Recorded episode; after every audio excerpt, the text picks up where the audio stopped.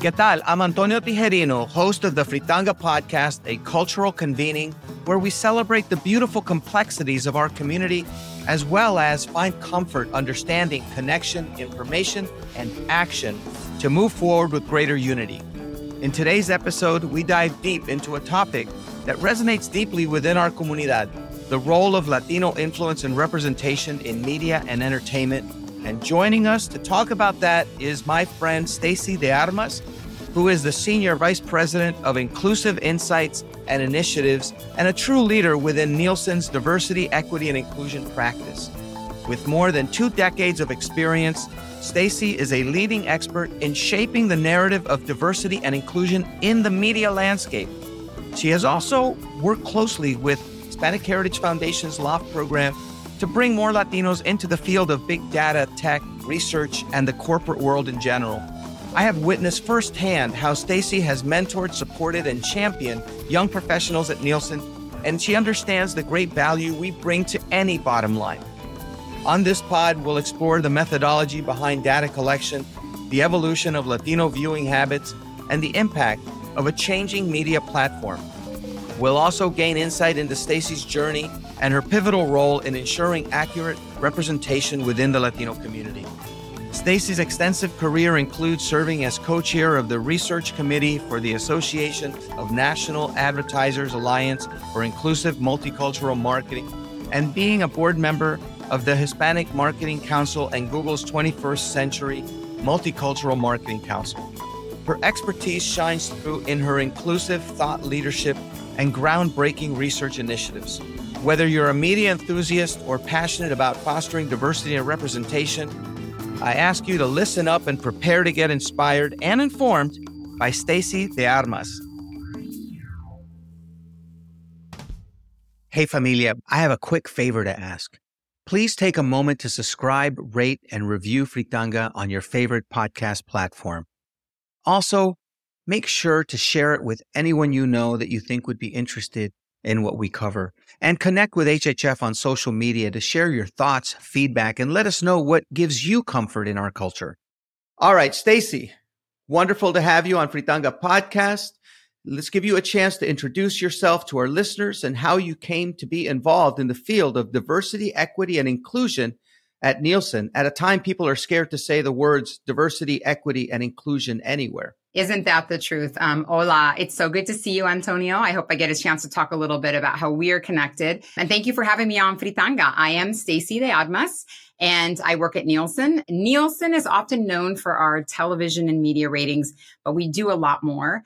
I work in DE&I and I focus on thought leadership. That means taking a look at all of the trends that I see around media and entertainment, specifically around Latinos, Latino led content, Latino inclusion in front of and behind the camera, what audiences want to see, and help build stories that inform marketers and brands and media companies that are looking to greenlight content, acquire content, what Latinos uh, like to watch, why we like to watch it, how to engage with us authentically, and importantly for brands who want to be with within that content with their advertising where the best place to be is. We have a connection as well, you and I, and I'd love to talk a little bit about that if I have the opportunity. I think it speaks to how deeply connected we are with the community and trying to understand what really matters. And I appreciate that connection because representation is so important. I, and I just want to talk about, as a Latina, the additional responsibility that you've had on your shoulders in terms of representation, but also in the authenticity of the work that's being produced, whether it's a report, whether it's uh, representing us in different rooms that we normally wouldn't be in if it wasn't for you.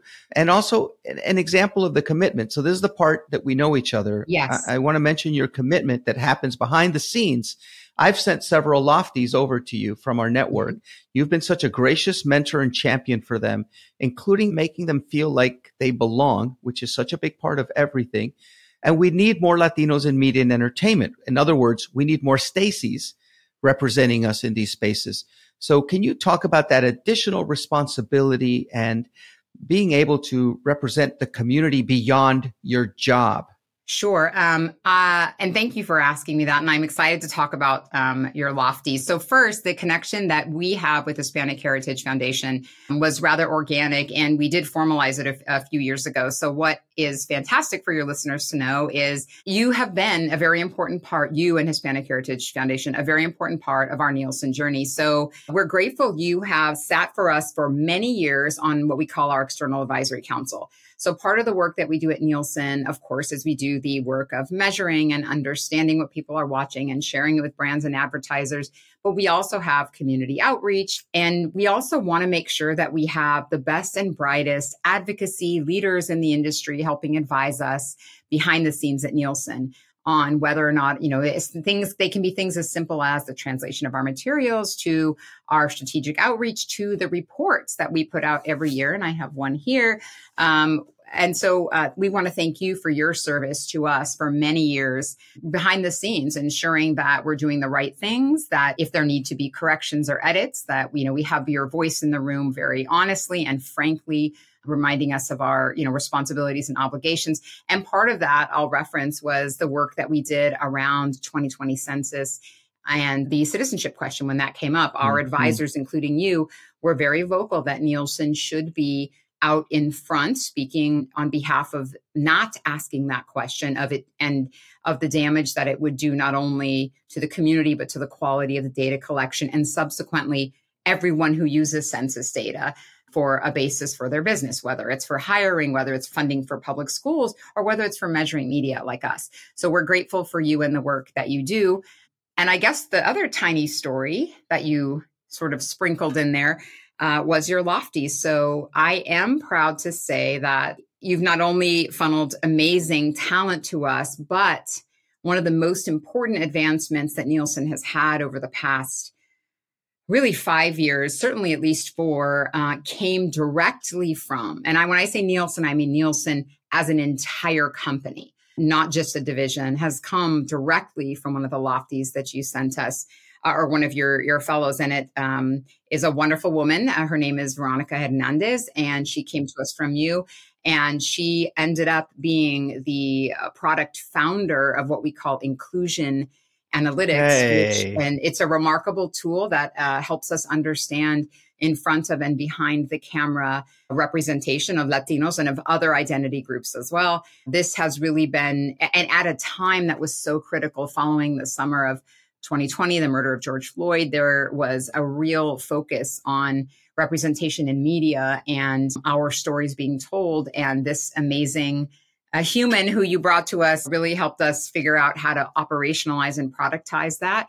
And she still sits in that role today as um, the product owner. So thank you. Uh, our relationship no. with you has been enriched by by your presence and the connections that you've brought to us. You made a huge impact on her, and I am thanking you for that because you have to believe in someone. You have to make someone feel like they belong. Like I said, uh, imposter syndrome is real, mm, especially so real. from certain backgrounds. She's a very special person and leader because that's going to manifest itself in different ways, like what you're saying. But she needed someone championing her and believing in her and making her feel welcomed. You did that and continue to do that. And I will never thank you enough for that because the impact you had is going to bear fruit with everyone that she's going to turn around and impact. So, Veronica, Shout out. If you're listening, okay. we love you. I still, I, I still work and love, uh, so work with and speak to almost every day, certainly every week, multiple times. She's um, uh, one of my treasured colleagues and she is so smart, so innovative. So we appreciate her and appreciate you very much for helping us find, you know, talent and really for being a channel for talent and a voice for the community. Talent is everywhere. So it it's is. just a question of being able to hand them off to somebody that's going to recognize that and nurture it. Okay. So Nielsen has been around forever. And I know pop culture is peppered with references to the company and, and, its ratings, but this isn't the 50s, 60s, 70s, 80s, or 90s. So can you talk about how Nielsen has evolved? It's more of a tech company trading and insights, data and analytics now. I mean, and Nielsen can actually shape and impact media and entertainment industry overall. So, talk about Nielsen as a company, its purpose, and its impact. Sure. Uh, so, when we are celebrating our 100 year anniversary actually this year, and so uh, we have been around quite a bit, but like everything, we've evolved quite a bit. I know that sounds like a very long time, but we are a completely new company today. We do um, a lot has changed. So, first, I'll focus on what we are mostly known for, which is the understanding of consumer behavior, what people watch, what people listen to uh, and a little bit about what people buy, right? But we do that mostly through our brand impact work. Within the Hispanic community, there is, you know, this is a community we have focused on for a very, very long time. And I'm proud to say in that around it, prior, of course, to 1964, but I was able to, in my looking through uh, sort of our archives and microfiche find that as early as the 60s, we were making efforts to better define and represent. Did you just Latinos. say microfiche? Yes, I did. I know. I feel bad. The young listeners don't know what that is, but uh, look it up, Google it. It's a thing. Uh, and uh, uh, it, in going back through all of our old records, I was able to find that we have strongly focused on specifically the Latino community and others. But we're, since we're talking about the Latino community, you know, er, the er, some of the records that I found were dated in the early '60s. So I was really proud to know that Nielsen has a very long commitment to the community and making sure that that uh, the community is best represented in our work. Simply put, what we do today is measure and help marketers and media companies understand what people are watching and how that can have an impact on on their respective businesses. In thought leadership, we do a little bit more than that in my group and it's more than just talking about what people watch, but the drivers behind what people are watching, where people are spending their time. And interestingly, I'll tell you Antonio, when we think about the Latino community, a lot of the trends that we see uh, in the general market are first adopted. And we know this, we, we say this all the time, right, in our speeches and our remarks, but the data is so clear, are first adopted among the Latino community. This year, the Latino community spends about 49% of its time with television on streaming, which is higher than the total market. And actually, it has been for a few years. Um, when Nielsen announced about two years ago that streaming had overtaken broadcast and linear or linear television, and when I looked at that, I thought, huh, this happened for the Latino communities like three years before. Uh, mm-hmm. before we made this announcement that it had taken over for general viewership. We're also younger as an audience. Yep, younger, so more connected to to digital yep. devices and more willing to receive content and seek content on platforms that speak to us, speak to us authentically, have trust signals for us. You know, I'm I'm proud of being able to do this work and carry it to brands because we we deserve the attention of brands the investment of brands. We deserve r&d around products from brands specifically designed for us. And not just because we deserve it but even if you look at us just on paper you know we're the, the largest uh, minority population in the us we have the most children being born. We are growing the most in cities. We're making the biggest the you know the most significant contributions and entrepreneurial um, entrepreneurial statistics and in academic um, attainment statistics. So it is to a brand's favor to authentically work with our community and develop relationships that they can leverage on behalf of their brands later. It's to their favor, but it's also, you know, an opportunity for us. I think today there are limited brands that are reaching out to us authentically and reaching out to us with with products designed for us with services designed for us whether it's you know mobile or or whatever and we deserve the opportunity to have a variety of products and services that are designed for us.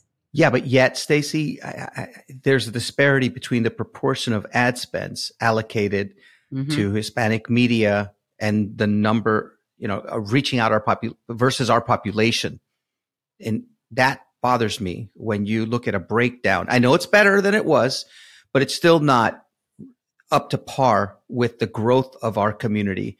So Absolutely. can you talk about that a little bit? Because I know that the work that you do is to make sure that these companies understand where their investment should go from a business proposition, not from a right thing to do. And mm-hmm. that is mm-hmm. so important. But we've got to at least get on par. If we're, I just always feel like we're an afterthought and undervalued as a community in a lot of different industries and specifically in media and entertainment in terms of this conversation. Yeah, period. I mean, you you said it and I I you know nothing I say is going to change that that's what a lot of the data say uh, today. But that is exactly what we are trying to change and you know, you brought up the fact that it it should just be a, a good business decision. It shouldn't be about being the right thing to do. That's one of the things we try and illustrate with our work. And what we say is it's not about brown, it's about green. And so when we try and put it in business terms for um, you know, for brands and media companies, this is about growing your business for 2.0, for the next stage. How are you going to grow your business over the next 10, 15, 20 years?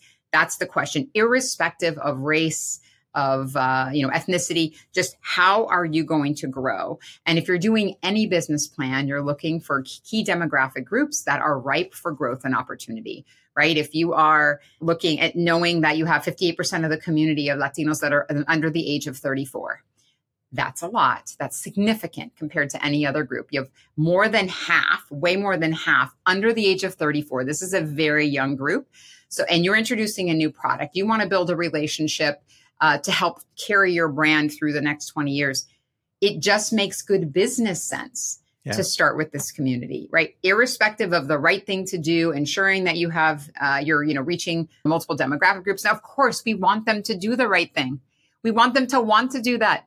But if the conversation today, especially in the economic times, is really about growth and revenue, then it still makes perfect sense to ensure that we're diving deep, you know, with this community. So part of the work, Antonio, to answer your question directly is the stories that we create, the reports is um, to illuminate these facts via case studies, via data and statistics for brands, media companies, advocacy groups, marketers, so that they can, you know, have in not my opinion or what, you know, one piece of information says, but really a body of work that supports that this is absolutely the way to grow your business. And when those businesses grow, we all do better. Having the focus on the Latino community, it's beyond obvious at this point why it hasn't happened sooner. I'm sure you're thinking and your oh. listeners oh, are thinking. Yeah. It, it drives me crazy because I think of the 2000 census when we were at that point recognized as the largest minority group in the country. And I remember thinking, everything's going to change now. That was 23 years ago. Mm-hmm, mm-hmm. And then there was a 2010 census and even more growth. And now it's really going to change. So I am very hopeful that the work that you do and the illuminating and the educating that you can do around this is very important. And I have to say, when dealing with data, please know how important it is that your findings and insights are to institutions and nonprofits like Hispanic Heritage Foundation. It's our salvo because we're trying to figure out number one, how to better serve our communities. And that data helps us, but also contextualize with our funders and partners on how we need to address these needs and wants of our community. And you're able to present that. So you're actually telling our stories through data, which is remarkable. And the better that we can be positioned to be a part of that narrative, because everyone we deal with and everyone in this world now, everything has to be data driven. So the need for data is insatiable. So can you talk about actually getting that data, just overall the methodology and then uniquely dealing with the Latino community, which is woefully underrepresented and wrongfully represented, including by the census, which was playing those dirty games. And, and that's so important because it sets, it sets the standard for the next 10 years until you do another census and, and you're kind of stuck with the data that you collected. So can you talk about the kind of challenges, but also unique opportunities in reaching out to the Latino community to collect that data? So, one of the most important things to us as we're doing this work is building trust within the Latino community. It is foundational to our work at Nielsen. And that's why, as I mentioned earlier, going back into our archives, I was so proud to see we have a long history of this before it was cool, um, before it was a thing. We understood very early on that engaging right properly with the community on the right topics and the right matters and in the right way was going to be important to a quality sample it's something we prioritize every step of the way. So we work from working with individual panelists to working with the community. We care deeply all year around. And that means working with, again, like advocacy groups like yours, universities and students. Uh, and it also means when we're building trust with the community, it means being present when it may not be popular to do so, or it may not be at the top of other businesses' agendas. So you mentioned the citizenship question around Census 2020. Not only did Nielsen was Nielsen among the first companies to publicly speak out against it, but we also testified in Congress about the issues with that census. Additionally, in October of 2019, we filed a, a brief, a friend of the court brief on behalf of the DREAM Act. And that again is something that is you know, not necessarily related directly to the collection and, and, of our data and media reporting, but it is indirectly because mm-hmm. we we do, you know, we want to do what's right by the community and we want to build trust with the community. And part of that means being present for issues and things like this. So we have a strong relationship with the community, and that's sort of our, our first step. When it comes to data collection and what we do, I it's it can get very complex very quickly, but I'll give you the high level. There are two parts of this work today that we do. And of course, we have what we call differential survey treatments or, or special treatments that we have for Latino communities based on a whole host of things, sort of, you know, where people live, whether or not they're young men in the home and all, all of the things. We want to make sure that we have a good understanding of where our panel is and where we need to uh, make adjustments to ensure we have the right quality panel in place. So we take all of those steps and they can get complicated. But at a high level, we have about 41,000 households, more uh, a little bit more, 41,000 plus households across the US that represent, you know, more than 100,000 people. And that's our panel. And right away, people might be thinking, wow, that represents the whole US. Maybe that's, you know, not enough, or maybe it's too much, you know, whatever people feel about the panel. But the panel we use to calibrate our second set of data, which is called big data. And so, mm-hmm. in addition to panels where we know what people within the home and you know, as they're moving about are consuming on their devices, on their home television. We also have big data that comes to us directly from from media companies. So we have all that big data and then we have our panels and we're able to calibrate that big data with panel data to have a true understanding of what America is watching. The big data represents about, you know, 40 million homes give or take and then again calibrating it with that 41,000 households. The reason we do that is because we know who are in those 41,000 households. We have walked in we speak with the families. We know who's there. We know um, what their family structure is like. And so when we have that information, we can build models and apply them to big data in such a way that we have a really good understanding, along with other identity providers that we have for that big data, because it takes some time to figure out yeah. you know information about those 40 million households. But we do this importantly with great care and with a lot of rigor and discipline. It can be done a lot of ways, like anything at home, right? You can do things in a lot of ways, but it is important to us and to the industry that we do this with rigor and with discipline. And that's why today our 41,000 person panel is accredited by the MRC, which is a third party accrediting organization. Our big data procedures are in the process of accreditation, how we model and you know, assign for that that 40 million households I talked about.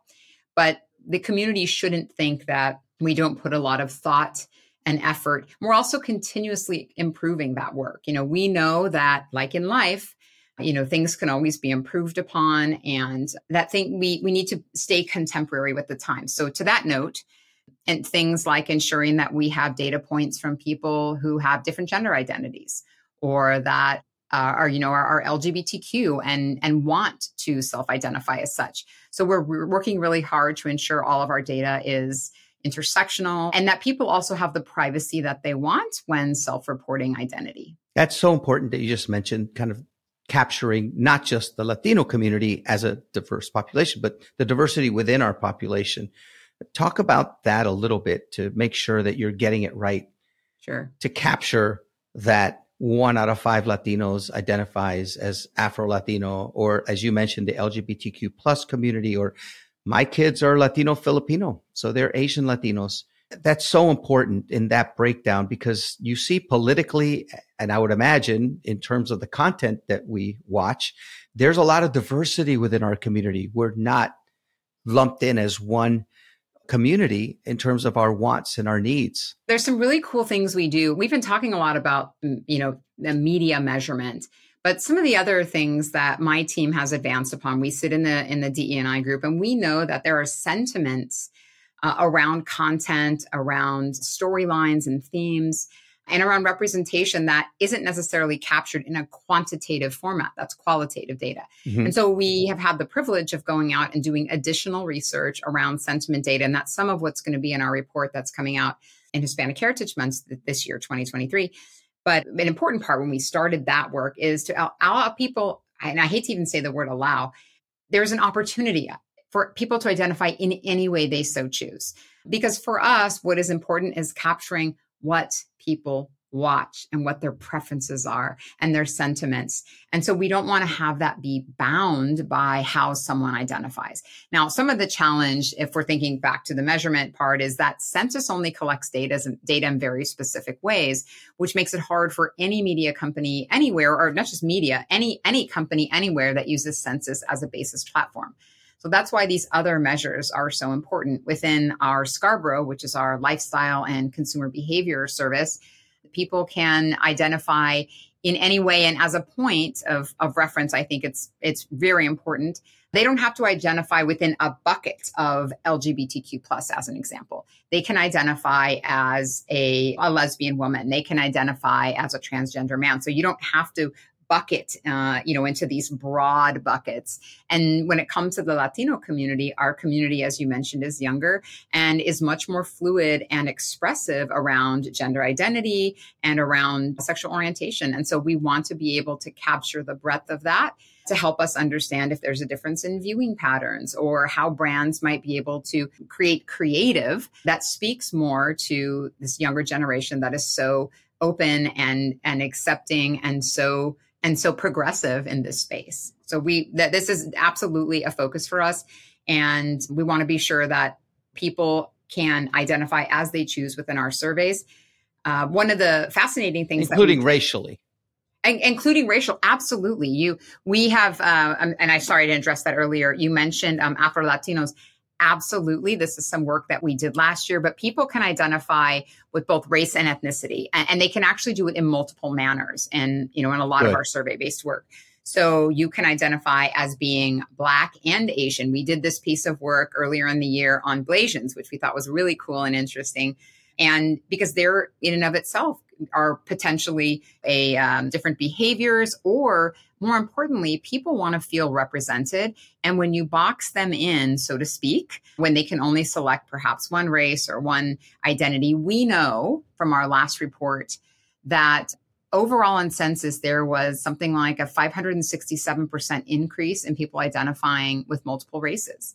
And so as the community our community you know people we live with and around are more and more identifying with other parts of their cultural makeup we want to be able to reflect that appropriately in our surveys census take note census take note so we're actually we, we're doing some work on the side with um, some advocacy groups to ensure that the message is getting where it needs to with census. And I'll say that Good. very casually, much like we did with the citizenship question, as I mentioned before yep. 2020. It, and census is actually doing some homework too. They have some new work they've done around uh, pulse surveys and other that where they're experimenting with asking people their expanded gender identities and sexual orientation. And we think that's a really a really positive move toward oh, being yeah. able to better reflect society. Absolutely. Well, that's what they're supposed to do. And that way you get the resources that you need. That's true. So, Stacie, I know that this report won't be available till September 7th. Mm-hmm. And that's why I'm very grateful that you're on here and can give us a preview, a preview of mm-hmm. some of the data that you found. But I am very, very curious as to what you found, especially when you were holding up the report, your last report. Mm-hmm what are some of the shifts? So first of all, give us some highlights. It's because, but, but it's the Hispanic audiences in focus, understanding media consumption and brand trust. Again, we'll be out on September 7th, but I want to know what some of the trends you found, what some of the findings were. So let me turn you loose and then I'll probably throw some questions in there based on what you tell me. So I'll give you some high level things and thank you for the chance to talk about it. If you are listening to this podcast right when it comes out, you might have to wait just a little bit, but hopefully this will give you uh, an appetizer of what's to come. And please go download it on September 7th. It is free and you don't need to give us any of your details to download it. We have removed that accessibility barrier. I know for many folks, um, they just don't want to put their email address in. And we know that your email isn't me at 123.com. So you can just go ahead in there and you can download it and enjoy it and use it. Uh, and sh- and feel free to share it. Easy to find at Nielsen.com on any of my socials as well. I'll be posting it. So last year we shared, and, and I mentioned that streaming was 43.6% of Latinos' overall TV consumption, right? So this year it's at 49%. So in one year, streaming is now half of all of TV consumption for Latinos. And that doesn't mean that broadcast television has any less value. In fact, um, uh, Latinos reported that uh, broadcast television, particularly in Spanish, is extremely credible and trustworthy and one of the key places that Latinos go for appointment television. So think of all of the things this year coming and, and forthcoming that are really owned by Spanish language television. Um, you know, Women's World Cup, all, all these, uh, you know, amazing resources and shows. So streaming television in general is still very popular. A bit of a distribution uh, has changed around streaming over broadcasting cable. But what I think is important there is when you look at streaming, that too has shifted. So for that, there's a, a, a bunch of fancy acronyms we have for for streaming. The first one is subscription video on demand, and that is anything that's subscription based. So think Netflix and Prime Video. And then we have ad based video on demand, which is Hulu, Peacock, Paramount Plus. Then there's free video on demand, which we call FVOD, and that's going to be like YouTube or, or maybe PBS. And then there's free ad supported, uh, which is fast TV, and that's Tubi and, and Freevee. But the point of all of that is that increasingly Latinos are drawn to streaming. So what we wanted to uncover in the report is a very simple answer uh, to why is that? Is it because we're younger? Is it because there's more things that are being offered on streaming that speak to us? Is it because we're more mobile and we're watching more content on our on devices that are moving? Is it because there is more inclusion in streaming content? Is it because we have a level of trust that is enhanced when we can you know be more selective about the content that we're going to watch and if we are selecting that content out of this level of trust are the brands that are within that content is there sort of a higher ROI at reaching us because they're within content that's, you know, has this um, like higher level of self selection, if that makes sense. So that's kind of what we're uncovering. It's the evolving media landscape, the burgeoning opportunity with the Hispanic market, and a good understanding of how brands can align with Hispanic consumers' consumption preferences and really tailor their advertising content or strategy to meet the community's needs and values. So it is a bit of a combination, Antonio, of like uh, what what we often talk about, which is you know family values, trust signaling, like insights around sentiment and and what it is about content that is meaningful and why Latinos are drawn to it, along with some of the hard quantitative statistics around what Latinos are watching more. And we're marrying these together to help us understand why there is more watching here. And these are the reasons behind the sentiment behind the shift in watching. Okay. I hope that makes some sense. We also cover one thing that I think is really interesting in the report that we wanted to uncover. And this is again a testament to Veronica, who came to us through uh, Hispanic Heritage Foundation. Uh, she had this idea. We were talking a few months ago about about trust and trust via platform. So whether or not, for example, if you are going to get information on um, on beauty, right, and you are a Latina and you want to learn more about what's happening in the beauty market, and you want to, to look up a specific brand and how how the brand is being used. What is your first point of entry or your first the first place you're going to learn about that specific brand or that product? And I think we, you know, we understand today that to be TikTok. Like that's your first stop. That's where you're going. You're not going to see what's happening with the brand on Instagram. You're not necessarily going to the brand website. You're going to TikTok. How about HHF sponsor? Uh, so you're going straight to TikTok and you're going to watch, you know, user generated content or other content. And there are often brand advertising right in between that. That's the first place you're going because you have a level of trust because that the, the product in this case or you know is being brought to you potentially most likely by someone that you're following or someone that you have a trust relationship with. So your level of trust with that product is going to be higher. So the idea was to look at different platforms and how there are different levels of trust that are afforded to brands that are within those platforms where Latinos are most drawn to based on their Latinos like sort of personal preferences and personal experiences. It's a bit complicated, but I'm really excited because we were able to um, unravel a lot of that within the report that can help brands understand where is the best placement for them based on um, you know uh, the generation of Latinos they're trying to reach. So we have some really cool generational data in the report too. And the importance of influencers. 100%. That's who you trust from the start to, to go on to TikTok. Can you talk about some of those influencers and how that relates to the whole scope of this of brands and who those ambassadors are that have become more important than ever. It used to be you'd hire someone to do a beer commercial or something, and that was it. But now it's somebody that a lot of times you've never heard of. And then you look at how many followers they have and followers specifically within certain age groups, whether it's Generation Z and then Generation Alpha. Can you talk about how the younger Latinos differ as consumers? than even millennials? Absolutely. One thing I want to tee up with though is first to say that influencers uh, you know when we talk about about who are influencers i think our minds automatically go to tiktok or go to instagram but we have to remember some of the data that we saw actually tell us that people are largely influenced by Latino programming. So, in this case, as an example, some of the highest hmm. trust ratings we saw were for Spanish language news, which is really interesting, especially considering the seasons that are forthcoming. It's very high trust markers there.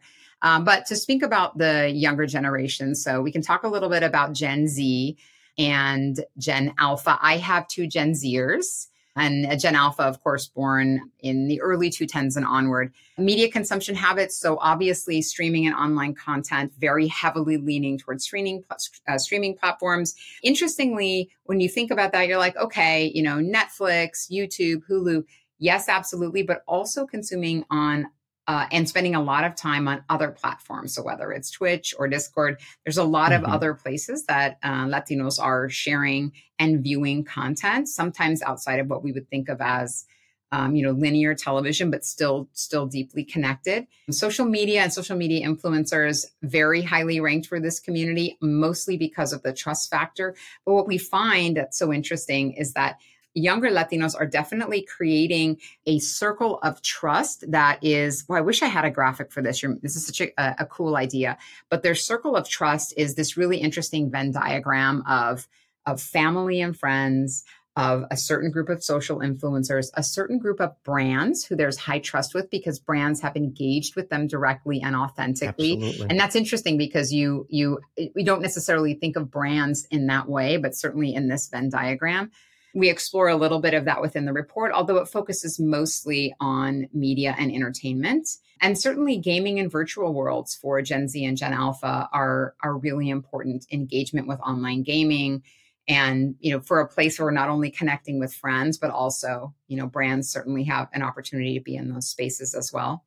And there are differences in media habits for younger and older Latinos and differences in trust signaling. I mentioned there's this part in the report where we talk about um, generations and how different generations feel in terms of trust with Spanish language media and media in general. And it's really interesting to see that overall Spanish language media ranks very high for trust, which I think is indicative of the commitment Spanish language media has made to the community beyond just serving up content, right? I mean, when you're looking at the providers in this space, whether it's Telemundo, Univision, I mean, Canela, who's a streaming channel, you know, whoever, Estrella, uh, there is this dual commitment that is understood by both the community and the platform in terms of a responsibility to each other. I think it's really fascinating. All of those that I shared have community resources, places for people to understand more information. And it's not about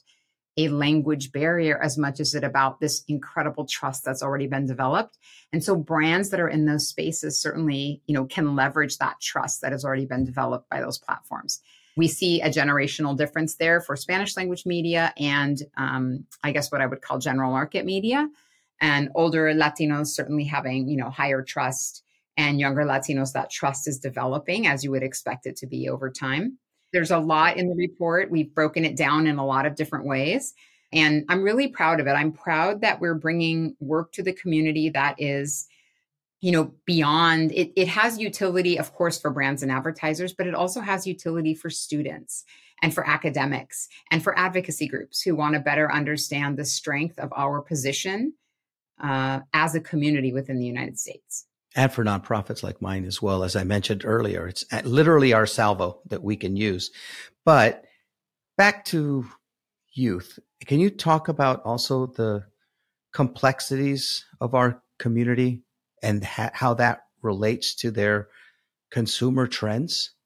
Like we talked about being young and are we are young people for instance i've got a 12 year old uh 15 year old and just recently turned 18 year old. How much more loyal, for instance, are they to brands than a millennial? And then versus somebody who's generation X. How has that changed? And I know we did a study with H Code during COVID, mm-hmm. which found that Latinos actually were less brand loyal. That was always, I remember that from when I was younger growing up in PR and marketing. It was always, we are the most brand loyal. We don't ask for a tissue. We ask for Kleenex or for mm-hmm. a, a Coke versus a soda. Even if we're talking about something else, you know, we're very brand loyal how we address things that changed during COVID, according to decline, yeah, according to what we did, because people were trying to survive. And look, I'm thinking inflation probably has had something to do with that as well.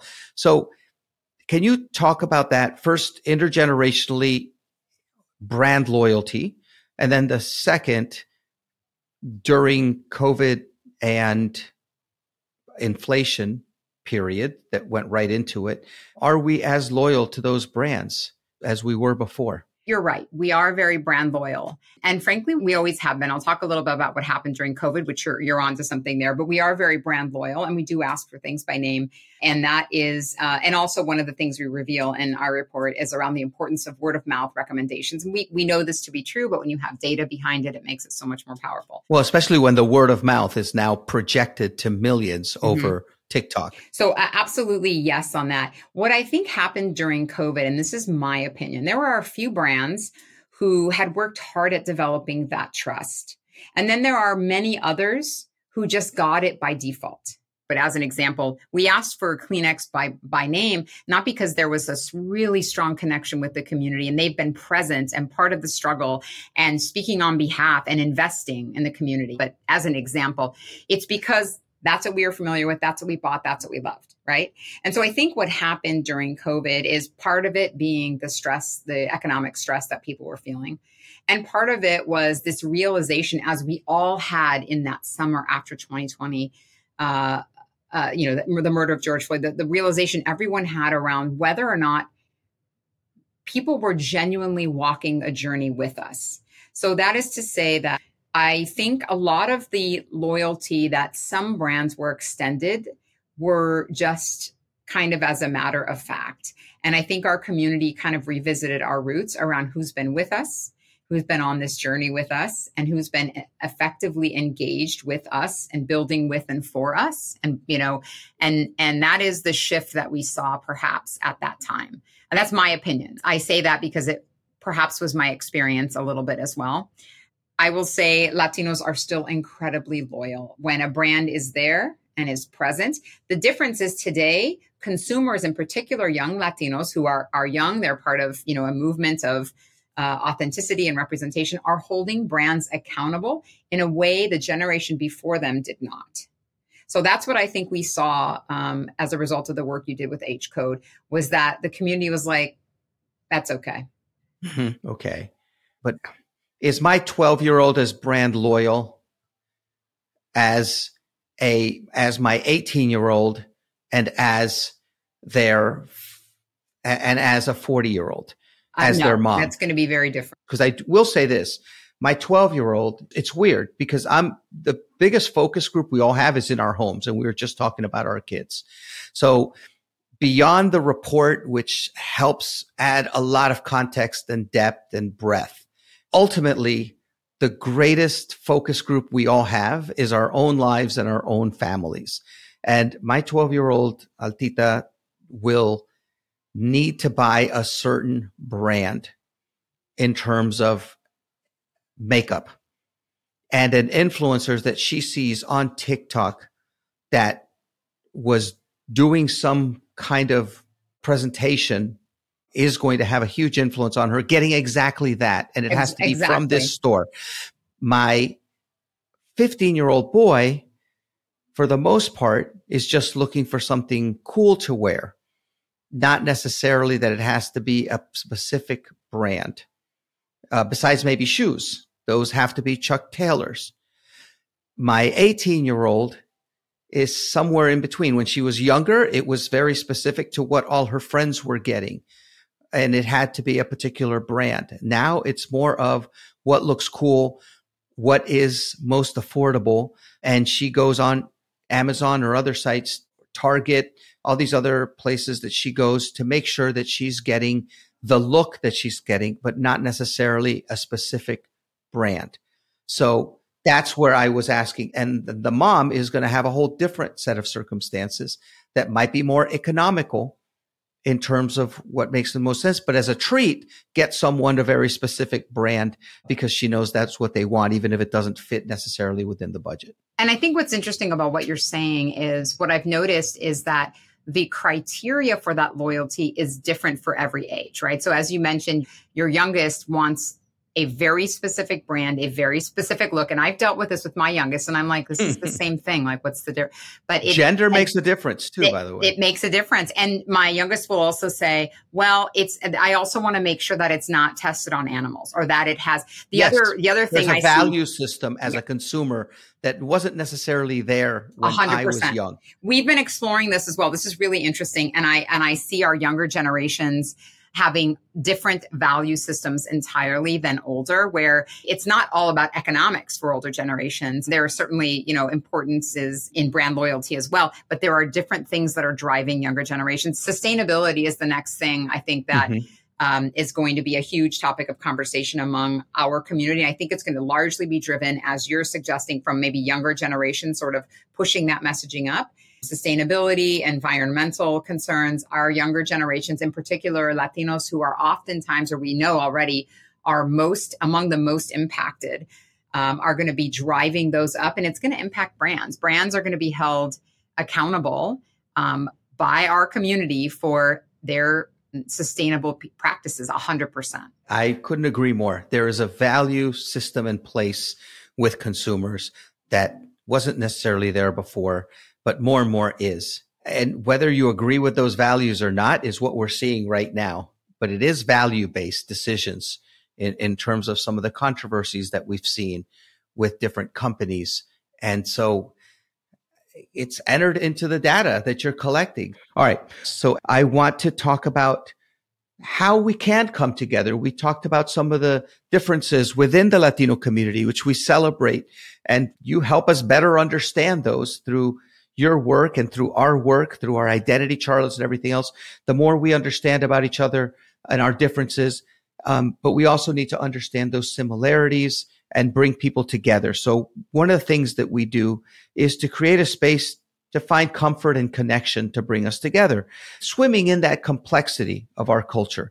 So I want to ask you, and I ask this of every guest I've had, what is the song that brings you comfort? Is it a, something your abuelita used to hum or your mom used to sing? Or is it a song that you would come on the radio when you were a kid and made you think of driving around with your dad. So one is a song. The other is food and smells. You know, what is the food or the preparation that makes you think, wow, this brings me back to that feeling of comfort when I would smell this food.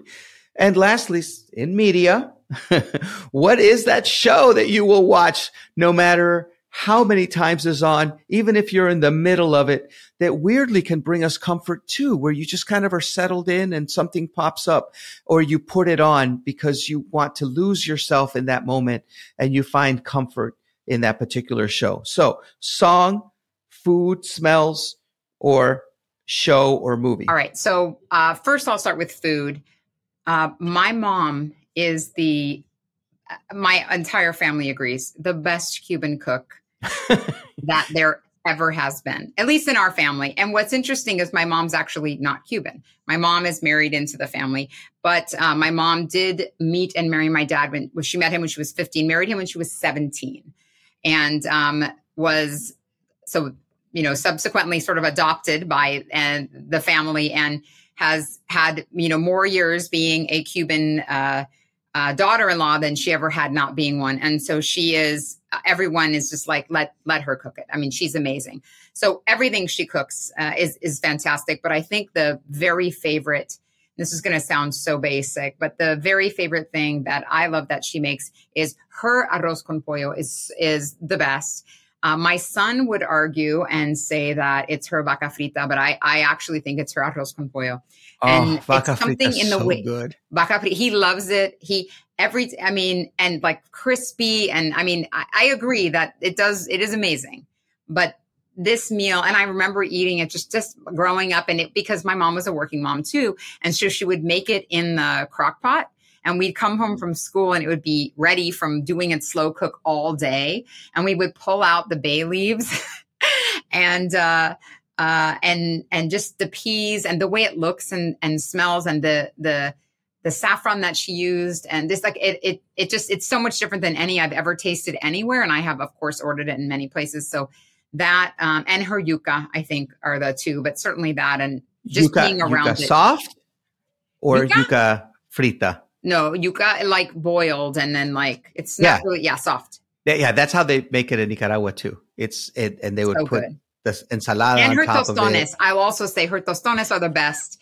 I mean, maduros are great, but they're too sweet for me. So I don't know. I guess anything might see. It's going to be hard, but I would say definitely that meal is like. Do you know how to cook it? Well, I know how to make tostones uh, and and yuca, but the, but, but the I, no, I didn't learn because now if I want it, I'll ask her, and you know how I I, I was going to say Latina mom. She's not Latina, as I said, but how mom she'll make it and bring it to me anytime I want.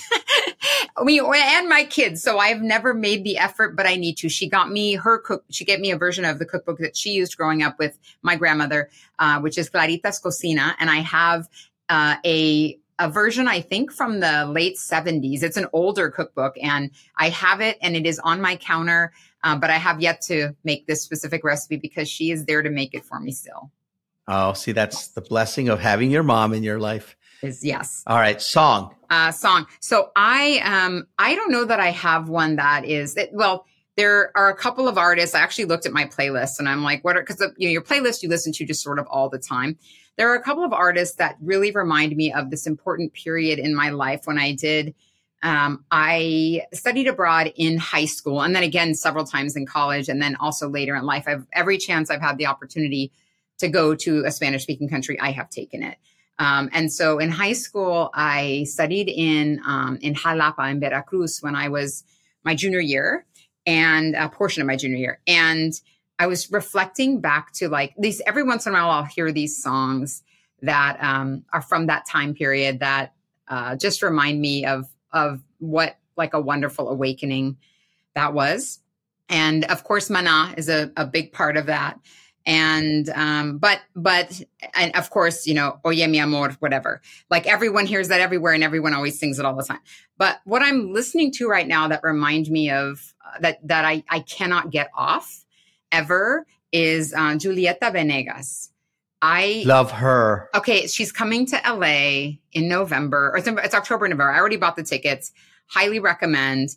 Um, and I just something about her just makes me feel like like I'm in my 20s and like I'm oh, I'm even getting emotional thinking about it. Like just how close I felt at that time to like language and culture. And that was like my boomerang when I was like, this is this is who I am. And I had like my own personal like awakening around that. I had just come back from studying at that time um, doing a semester abroad, and I was just like, I this is just I went to work at um, at a bank in in Pomona, California, largely Latino community, and I worked all in Spanish with all the clients there for like two years, and I just loved it so much. And so that that period of my life is like her.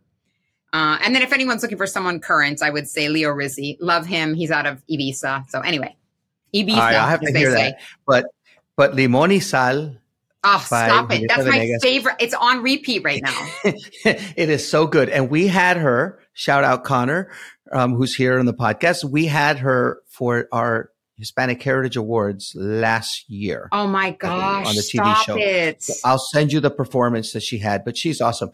I, I don't usually weigh in on this, but like I said, you're pulling me into this. There's a song by Carla Morrison that makes me want to cry or fall in love or both it is, it brings me such unbelievable comfort. And I'm going to text it to you after this. So there are so many of those artists that low key pull at every fiber of your emotions. Mm-hmm. And that's awesome. That, so that's her for me. And it's actually, that's the album. That's the album. That's the album. Okay, but see? also Lento, which is I think from uh, the album before, but that album is the album. Yeah. Yeah, that's the one for me too, for Julieta Venegas. All right. So lastly, media person, tell us what are the shows? And are you streaming or watching on TV? Because you might be like a like like like a generation's Xer or Z. Well, I, when you have kids one? that are when you have kids that are Gen Zers, you get pulled into what they do. So I I do stream a lot, and I you know Casa de Papel, like you know I'm, that stuff. Yes, but if you're asking for a movie along the same lines as what we talked about before, that really draws me in. Same yeah. time period of my life. Um, Como Agua para Chocolate is a, an amazing oh, movie. I love that movie. And uh, I loved it when I saw it. And every time, like, I have to stop and just, you know, reabsorb it. And um, same thing, like that, it's all about that timing. It was just a, a really personal, if I look back, that's when I think I became like me. I found myself. And it was all centered, you know, around at that time, like rediscovering my identity you know, etc. That is so great. That is such a great fritanga answer that you just gave us on all three. Heartfelt, connected, the same reason why we are all so lucky to have Stacie de Armas in the position she is in, which is a leadership position in terms of making sure that our community is represented. So thank you for that, Stacie. Gracias. I appreciate you being on this podcast, and I appreciate your friendship that'll keep going long after this podcast. Gracias.